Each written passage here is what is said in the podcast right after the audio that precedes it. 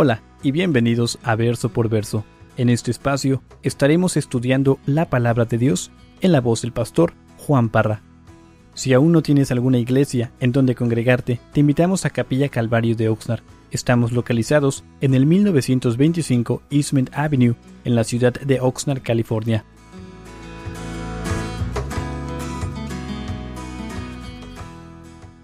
Hermanos, aquí yo no sé ¿Cuántos de ustedes ya a este punto se han confundido al llegar al capítulo 14? Porque, hermanos, los reyes van cambiando con cada capítulo y dices, ¿quién es este? ¿Quién es aquel? Ya se me fue el avión, ya no recuerdo quién era este. Y especialmente en esta sección, en el capítulo 14, se mencionan dos Joás. Y, uno puede pensar es el mismo rey, pero no, hermanos, uno es el rey de Israel, el otro es el rey de Judá. Entonces es un poco confuso. Pero, hermanos, aquí tenemos dos reyes con el mismo nombre, pero quiero que, vean lo que dice allí concerniente a Amasías. Amasías es el nuevo rey y, dice aquí, Amasías hizo, perdón, Amasías, hijo de Joás, rey de Judá, dice primeramente que comenzó a reinar en el segundo año de Joás, hijo de Joacás, rey de Israel. Tenía 25 años cuando comenzó a reinar y dice que reinó por 29 años. Y luego dice, él hizo ¿Lo qué? Hizo lo recto. Aquí alguien dijo lo malo. Estamos acostumbrados a decir lo malo o a leer hizo lo malo, pero aquí dice que él hizo lo recto. Hizo lo recto ante los ojos de Jehová y después estipula y dice, aunque no como David. Y hermanos, yo no sé si ustedes en su, en su, lectura han visto de que siempre los reyes son comparados con David. Y siempre hay esa comparación. Y yo no sé, en la vida, eh, yo no sé cuántos de ustedes cuando eran niños, tal vez tu papá siempre te comparaba con otro hijo. Digo que tú eres un, ya has de hacer como, siempre hay una comparación. Y hermanos, todos estos reyes se comparan con David. David se puede decir era el estandarte. Y, si tú has leído la historia de David, dices, ¿cómo es posible que, siempre ponen de ejemplo a David? Porque hermanos, David cometió fornicación, adulterio, y para cubrir ese adulterio va y mata al esposo de la mujer con la que adulteró. Entonces, ¿cómo es posible que Dios ponga en, un pedestal a David y, dice, este es el estándar como mis reyes. Y hermano, hermanos, algo que vemos en la vida de David es de que creo que todos conocemos de que el ser humano es un pecador y vamos a pecar. Algo que tenía David, hermanos, era de que cuando él pecaba siempre se arrepentía, se humillaba, iba delante de la presencia de Dios humildemente y pedía perdón. Por eso es que Dios dice que él tenía un corazón conforme al corazón de Jehová. Y, podemos ver en la vida de David de que aunque pecó como tú y yo, siempre había esa humildad de ir y buscar el perdón de parte de Dios. Y, pero aquí vemos, hermanos, de que este rey Amasías dice que sigue el ejemplo de quién, de su padre. Yo no sé cuántos de ustedes tienen, tienen eso en su vida de que yo quiero ser como mi padre. ¿Qué ejemplo, qué legado te dejó tu padre? Y aquí vemos que Amasías, hermanos, ha seguido el ejemplo, el legado de su padre. Y, Joás, como vimos, hermanos, era un, buen rey, pero no era perfecto. No era perfecto como Dios. Se compara aún con David y no fue como David, ah, pero fue, fue bueno en ciertos aspectos de la vida, pero en otros, Joás fue desobediente, fue pecador. Y aquí vemos, hermanos, de que muchas veces, como he mencionado en el pasado, los hijos tendemos a seguir el patrón el ejemplo, el legado de nuestros padres. Y aquí vemos de que este Amasías sigue ese legado de su padre. ¿Y qué es lo que hizo similar a su padre? No quitó los lugares altos. Siguió ese lugar de adoración falso, siguió ese lugar de, dioses falsos donde subían y adoraban a un Dios que, que, no existía. Adoraban a su propia manera, de una manera mundana. Y hermanos, yo no sé cuántos de ustedes Tal vez el día de hoy tienen ciertas tradiciones, tienen ciertas costumbres que ustedes han heredado de sus padres, que aún el día de hoy ustedes siguen esas tradiciones simplemente porque fue algo que se te inculcó cuando tú eras niño. Y vemos aquí que este rey Amasías sigue el ejemplo de su padre en el sentido de que los lugares altos no los ha quitado y la gente sigue llegando a estos lugares porque así se les enseñó y ellos siguen este, sacrificando allí, siguen quemando incienso. ¿Por qué? Porque eso fue lo que vieron de su, de su rey antepasado y el rey del presente sigue haciendo lo mismo. ¿Qué en tu vida el día de hoy haces simplemente porque fue lo que se te inculcó y no tienes la menor idea por qué lo estás haciendo. Y lo cierto, hermanos, de que todos hasta cierto punto somos ignorantes porque no tenemos un conocimiento pleno de la verdad. Hermanos, yo dentro de la iglesia he visto personas que tienen tiempo aquí y siguen con esas tradiciones, esas costumbres que el mundo tiene. Dentro de aquí, de esta iglesia, hermanos, en el pasado ha habido personas cristianas que cuando llega el problema, cuando llega la aflicción, porque eso siempre va a suceder en nuestras vidas, ¿qué es lo que hacen? Van en busca de, poquita más ayuda. Porque digo que Dios es fuerte, es poderoso, pero digo que aquí está un poco, está un poco dificultoso lo que está sucediendo, entonces voy a ir para que me hagan una limpia. Y van con la bruja, con el brujo, que hace magia blanca. O tengo que voy ¿qué dice mi horóscopo el día de hoy? Y siguen leyendo los horóscopos, siguen yendo con esos brujos para que les pasen el huevo, o van para que les lean las manos. Y, lo hacen de buena onda. Yo, yo necesito ayuda en esta situación y quiero dirección, quiero guianza, entonces vamos a ver qué dice esta, esta bruja o brujo. No sé si recuerdan, hace, hace un tiempo atrás el hermano Chuy me había comentado de, una, de una niñita que, que también de repente llegó y no sé si fue ahí en su casa que le agarró el huevo y se lo empezó a pasar y que su mamá dijo, ay, esta niña, pues, por, ¿de dónde aprendería esto? Es lo que ven los niños es lo que hacen. Pero vemos, hermanos, aquí de que, de que Amasías no quitó los lugares altos, se siguen ofreciendo sacrificios mundanos. Y, hermanos, es tan importante, si van a escuchar algo en esta noche escuchen esto. Apliquen esta verdad. Apliquen esta verdad. Apliquen la luz de la palabra de Dios a toda faceta de tu vida, a toda costumbre, a toda tradición. Pon la luz de la palabra de Dios para que resalte la verdad, puedas entender cuál es la perfecta voluntad de Dios. Y eso te va a ayudar como no te puedes imaginar en tu vida cotidiana. Y el salmista dijo, lámpara es a mis pies tu palabra. La necesitamos, hermanos, para que nos ilumine. Fíjense lo que dice ahí el verso el verso 5, continuando. Y dice, y cuando hubo afirmado, o sea, el rey Amasías, afirmado en sus manos el reino, mató a los siervos que habían dado muerte al rey su padre. Pero no mató a los hijos de los que le dieron muerte, conforme a lo que está escrito en el libro de la ley de Moisés, donde Jehová mandó diciendo, no matarán a los padres por los hijos, ni los hijos, ni a los hijos por los padres, sino que cada uno morirá por su propio pecado. Este mató a sí mismo a diez mil edomitas en el valle de la sal y tomó a Sela en batalla y la llamó Joctel hasta hoy. Hermanos, aquí vemos este rey Amasías está estableciendo sobre su reino, está obteniendo control de todo el desastre. Recuerden, su padre fue asesinado y dice que lo primero que hace, bueno, no lo primero, pero ya que está firme en su reino, dice que va y trae juicio sobre los que conspiraron contra su padre, dándoles muerte.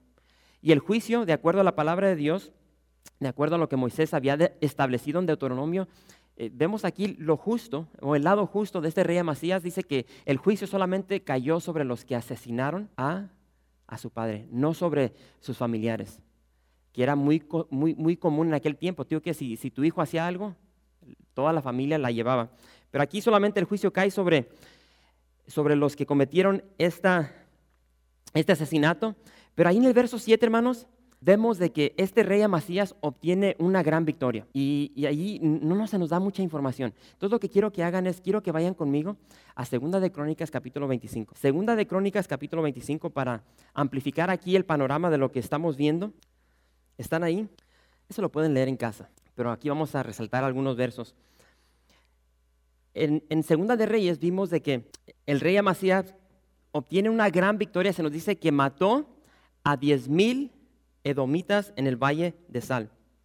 Aquí en Segunda de Crónicas, como les acabo de mencionar, se nos da un poco más información. Y aquí se nos dice, ustedes lo pueden leer después, se nos dice que Amasías va y agarra 300 mil hombres. Entonces es una gran batalla. Consigue 300 mil hombres para ir a la guerra y aparte de esos 300 mil dice que va y compra 100 mil mercenarios de Israel. Recuerden que el rey Amasías es el rey de Judá. Él está al sur. Entonces, en esta batalla junta 300 mil hombres de Judá, pero consigue otros 100 mil de su enemigo Israel. Y mientras está listando para esta batalla, dice aquí en Segunda de Crónicas 25, que llega a él un profeta de Dios. Y este profeta de Dios llega ante el rey y le dice a Amasías, no vaya contigo el ejército de Israel. Simple y sencillamente le dice el profeta, Amasías, estás mal, no vayas a guerra con esos cien mil hombres de Israel, esos cien mil mercenarios. Ahora, también ahí se nos dice de que ya les había pagado 100 talentos. Entonces ahí empieza a cuestionar a Amasías, digo, pues qué onda, ya, ya les pagué, ¿cómo les voy a decir que se vayan? Ya les di la, la plata. Pero por fin, si siguen leyendo ahí, se dan cuenta que obedece. Despide a esos mercenarios, a los cien mil hombres. Y hermanos, como Dios siempre cumple su palabra, dice la palabra de Dios ahí en 2 de Crónicas 25 que Dios le dio una victoria tremenda. Y se nos, se nos dijo en, el, Segunda de Reyes que mató a más de diez mil hombres en el valle de Sal. Pero ahí también van a ver de que cuando regresa a Masías de esta gran victoria, regresa con algo a Judá. Y fíjense lo que dice ahí el verso 14, donde empieza con los dioses de los hijos de Seir. Hermanos, después de esta gran victoria, este rey regresa a su nación con los dioses de los hijos de Seir y los puso ante sí por dioses y los adoró y les quemó incienso. Entonces, en otras palabras, hermanos, traten de, entender esto. Dios le acaba de dar esta gran victoria y después de la victoria, ¿qué es lo que hace? Ve todos estos ídolos, estos dioses, los recoge, se los lleva de regreso a Jerusalén, al templo, y ahora los está adorando, les está sacrificando, les está quemando incienso. Y Dios, dice la palabra de Dios aquí en 2 de Crónicas 25, que se, se encendió de ira y le hace una pregunta, y es una pregunta buena. Y ahí la pueden ver en 2 de Crónicas 25, 15. Dios le dice a Amasías, ¿por qué has buscado los dioses de otra nación que no libraron a su pueblo de tus manos? Ahora analicen esa pregunta. Él regresa con estos dioses falsos y Dios le dice, Amasías, ¿por qué has regresado con estos ídolos, con estos dioses, los cuales no pudieron ayudar a su pueblo de esta gran batalla? Hermanos, ¿por qué será, por qué será que nosotros muchas veces adoramos a dioses falsos? Pregúntate eso, especialmente nosotros como cristianos que conocemos la verdad, ¿por qué adoramos a dioses falsos? Y, tal vez ahorita en tu mente estás, estás diciendo que yo no tengo ídolos en mi casa, no tengo imágenes, pero fíjate nuestra forma de pensar. Hermanitas preciosas, ¿cuánto tiempo pasan ustedes en el baño arreglándose, poniéndose maquillaje, arreglando su pelo? Tengo dos hijas y una esposa. Y hermanos, yo sé lo que se tarda. ¿Por qué será que tardamos tanto para maquillarnos, para vernos bien. No sé si ustedes a veces se ponen a pensar de que, aunque no tenemos dioses, imágenes, a veces como que nos adoramos a nosotros. Yo no sé si ustedes ven eso en nuestra cultura. El Dios yo abunda el día de hoy. Toda la atención regresa a nosotros. Todo, todo, todo, todo está enfocado hacia nosotros y nuestra cultura nos ha entrenado bien, nos ha enseñado bien, porque todo lo que vemos en la tele, lo que vemos en las revistas, en la internet, todo nos está enseñando lo que Satanás le enseñó a Adán y Eva ahí en el jardín puede ser. Y nuestra forma de vivir en el siglo XXI, hermanos, si no lo pueden ver, es una realidad. Estamos viviendo en un mundo que nos dice, vive para ti mismo, vive la mejor vida, vive un estilo de vida que va a traer placer, riquezas. Aquí es una mentira que el diablo nos ha dado, como no se puede imaginar. Muy interesante de cómo este rey Amasías regresa con estos dioses falsos después, después de esta gran victoria y Dios le hace esa pregunta. Y aquí no termina, fíjense, fíjense lo que va a hacer este rey. Entonces Amasías, verso 8, envió mensajeros a Joás, hijo de Joacás, hijo de Jehú, rey de Israel, diciendo, ven para que nos veamos las caras. Y Joás, rey de Israel, envió a Amasías, rey de Judá, esta respuesta. El cardo que está en el Líbano envió a decir al cedro que está en el Líbano, da tu hija por mujer a mi hijo.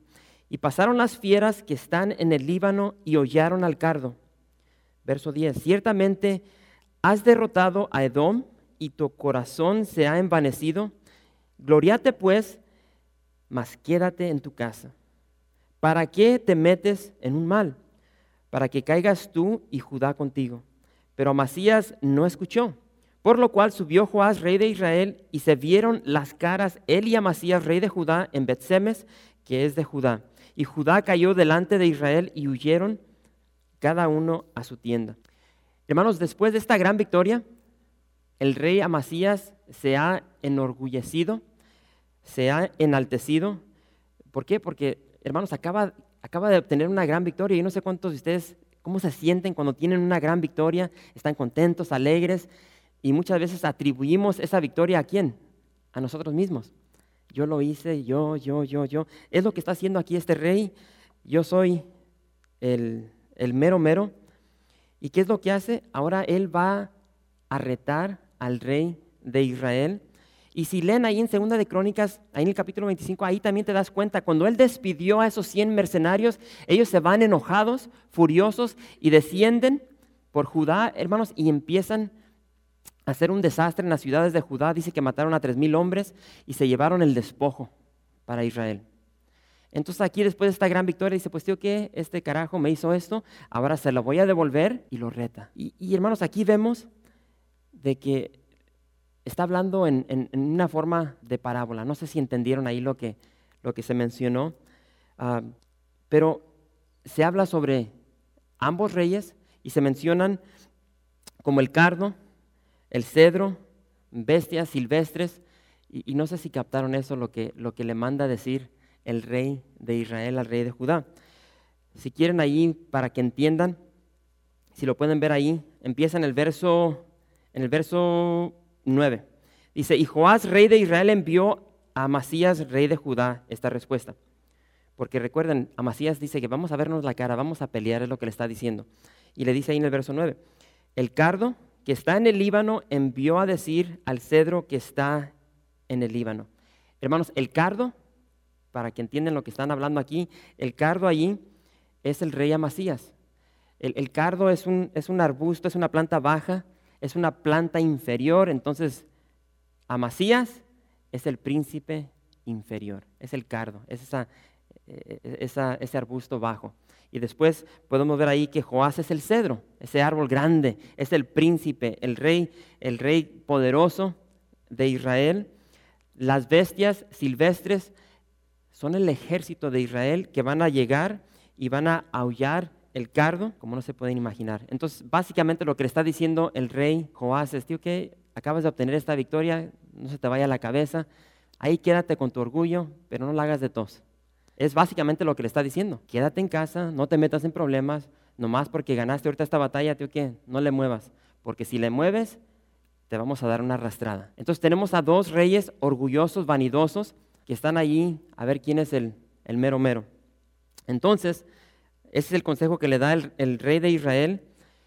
Y hermanos, estas palabras nomás trajeron más orgullo, más coraje al rey Amasías y sopas. Se fueron a la guerra, se vieron las, las, caras ahí en Betsemes. Y fíjense lo que dice un dicho muy, muy famoso en estos días. Si sale ahí, el orgullo que exalta la voluntad del hombre reprime la voluntad de Dios. Y hermanos, hay tantas personas que, que, luchan con el orgullo el día de hoy. Son personas orgullosas y, y quieren toda la atención, hacia sí mismo. El orgullo que exalta la voluntad del hombre reprime la voluntad de Dios. El rey Salomón lo dijo de esta manera, Proverbios 16, 18. Al orgullo le sigue la destrucción, a la altanería el fracaso. Si tú eres una persona vanidosa, orgullosa, altanera, la palabra de Dios te dice, a ti te va a seguir la destrucción y el fracaso. Ahora vamos a ver la destrucción y el fracaso de este rey orgulloso. Verso 13.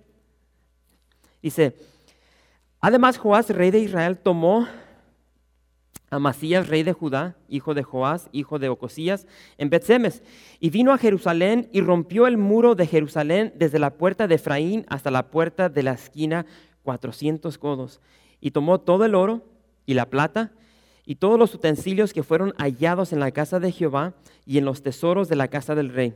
Y a los hijos tomó en rehenes y volvió a Samaria. ¿Qué pasó? Le dieron una arrastrada. Hermanos, el orgullo de este rey, fíjense lo que le causó. Le causó que hiciera, que tomara una decisión necia. Y, hermanos, el atacar al rey de Israel, como pueden ver ahí, le costó su libertad. Le costó su libertad, le costó un gran precio. Fue esclavizado. Ahora, hermanos, yo no sé si, si, si, ya hemos aprendido de que el pecado nos esclaviza. Y es, es una esclavización tremenda cuando estás esclavizado a un vicio pecaminoso. Joás se nos dice aquí, no solamente venció al rey Amasías allí en Betsemes, dice que se lo lleva prisionero, se lo lleva cautivo, de regreso a su ciudad, a Jerusalén. Dice que el muro es roto, entran, invaden a Jerusalén y dice que entran al templo y se llevan, ¿qué? Se llevan el oro, se lleva la plata, se lleva todos los utensilios de la casa de Jehová y de Pilón dice que va a la casa del rey y se lleva todas las riquezas del rey mismo. Y de Pilón dice que se lleva a sus hijos cautivos y se los lleva de regreso a Samaria como esclavo. El pecado, vuelvo a repetir, nos esclaviza, hermano. Nos esclaviza, nos debilita, nos empobrece. Yo no sé cuántos de ustedes conocen a familias, que, familias personas que, tienen un vicio y ese vicio cómo empobrece su vida, cómo los debilita, trae división, esclaviza. Es algo tremendo. Y hermanos, aquí Dios lo que está haciendo, Dios está castigando a Amasías. ¿Por qué? Por su pecado. Por si no lo sabían, hermanos, Dios nos castiga. Y hay muchos que dicen, no, Dios no castiga. Sí, Dios castiga. Dios castiga al que ama. Y aquí está castigando a su rey. Y, lo interesante es lo siguiente. Tienes a dos naciones, fíjense, tienes a Judá, que era una nación poderosa, tienes a Israel, que vimos en el capítulo anterior, que era una nación pobre. Israel, hermanos, ya estaba debilitada por las arrastradas que les habían dado. Y vimos ah, que solamente les quedaban 50 hombres de a caballo, 10 carros, tenían solamente diez mil hombres de a pie y aún así esa nación débil de Israel venció a la nación poderosa de Judá. ¿Por qué? Por lo que dice en Crónicas 25:20. Dice, porque era la voluntad de Dios que los quería entregar en manos de sus enemigos por cuanto habían buscado los dioses de. Dios está castigando a Judá por su pecado, por adorar a dioses falsos. Hermanos, el nombre de Amasías significa Jehová es fuerte. El nombre de este rey de Judá, Amasías significa Jehová es fuerte. Y allí en Crónicas, segunda de Crónicas 25:11 se nos dice brevemente que Amasías armándose de valor. Otra versión dice que se esforzó. Y hermanos, lo que está pasando aquí es de que no hay nada malo con, con armarte de valor, no hay nada malo con esforzarte. Lo malo es de cuando estás confiando en ti mismo cuando hay orgullo, cuando hay vanidad, cuando dejas de confiar en Dios y confías en ti, ahí es el problema. Y esto fue lo que hizo este rey. Dejó de confiar en Dios, quien le había dado la victoria, y ahora está confiando en sí mismo. Y vemos aquí la tristeza de que, hermanos, ya, ya está desafiando el significado de su nombre. Jehová es fuerte. Dejó de confiar en Dios, ahora está confiando en sí mismo. ¿Y qué le tocó? Una arrastrada, tal como dice Proverbios. Entonces, hermanos, tenemos que aprender de estos pasajes porque ah, tenemos que evitar todo lo posible la, vanidad, el orgullo en nuestra vida, que nos va a desviar de la perfecta voluntad de Dios. Pero para terminar, híjole, este verso 15 dice, los demás hechos de los demás hechos que ejecutó Joás y sus hazañas y cómo peleó contra Masías, rey de Judá, no está escrito en el libro de las crónicas de los reyes de Israel. Y durmió Joás con sus padres y fue sepultado en Samaria con los reyes de Israel y reinó en su lugar Jeroboam su hijo.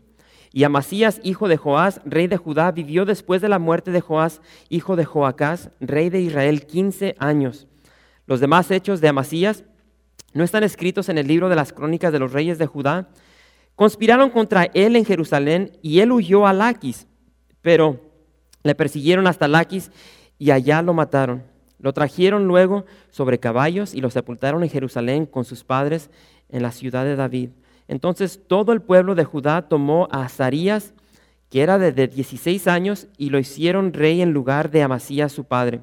Reedificó él a Elat y la restituyó a Judá después que el rey durmió con sus padres. Hermanos, aquí una vez más vemos a otro rey con el nombre de Jeroboam. Y a este Jeroboam se le, nombra como Jeroboam el segundo. Es el, no es el primero, es el segundo. Y, vemos de aquí de que después de la muerte de Joás, su hijo Jeroboam el segundo toma el trono. Y, hermanos, se cree, se cree que cuando Amasías, recuerden, acaba de, recibir una arrastrada, es llevado cautivo, prisionero a Samaria. Cuando Joás, el rey de Israel, que se lo llevó cautivo a Amasías, cuando Joás muere, es libertado, es libertado de, prisión y regresa a Jerusalén. Aquí puede ser que se pongan, se me vayan a confundir. Cuando se lo llevan a Amasías prisionero a Samaria, ponen al rey que estamos viendo aquí, ¿cómo se llama? Me fue el avión. Azarías, Azarías, Amasías, Azarías. Cuando se llevan a Amasías a Samaria, toman a su hijo de 16 años y lo ponen sobre el trono de Judá. Y acá permanece en prisión en Samaria, pero cuando muere el rey de, de Israel, sueltan a Amasías, Amasías regresa a Jerusalén y empieza a reinar juntamente con su hijo, Azarías. Pero mientras está reinando, dice que conspiran contra él, lo empiezan a perseguir y dice que, él huye a dónde? A Laquis. Hermanos, Laquis fue la primera ciudad en, Judá donde empezó toda la idolatría. Y, este era un, rey idólatra. ¿A dónde va a correr? Va a Laquis. Y ahí se refugia, busca refugio en este lugar, en una ciudad idólatra. Y hasta allá lo persiguen y ahí lo matan tal como mataron a su padre. Hermanos, yo no sé si ven este ciclo de pecado, cómo se sigue repitiendo. Tenemos que cortar con esos ciclos en nuestras vidas que, que, son ciclos de pecado porque siempre, siempre dan el, mismo, el mismo resultado. Fíjense, verso 23 para terminar. Ah, y el año 15 de Amasías, hijo de Joás, rey de Judá, comenzó a reinar Jeroboam, hijo de Joás, sobre Israel en Samaria y reinó cuarenta y un años. E hizo lo malo ante los ojos de Jehová y no se apartó de todos los pecados de Jeroboam, hijo de Nabat, el que hizo pecar a Israel.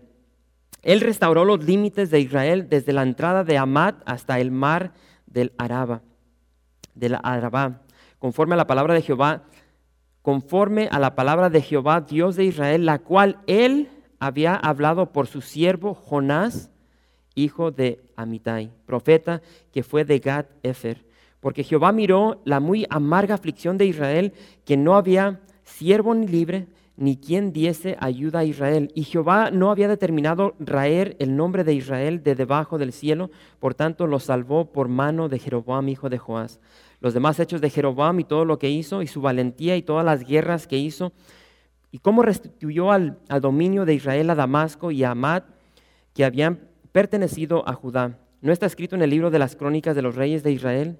Y durmió Jeroboam con sus padres, los reyes de Israel, y reinó en su lugar Zacarías, su hijo. Mucho que, que ver ahí, hermanos. Hermanos, yo no sé si vieron aquí un nombre que, les resaltó. Zacarías es un nombre que vimos en Mateo, pero hay otro nombre, un profeta, Jonás. Hermanos, hay muchos eh, eh, el día de hoy que dicen que el profeta Jonás es una fábula. Hermanos, Jonás, este Jonás que están viendo aquí, es el mismo Jonás que lleva el libro por título Jonás, el profeta Jonás.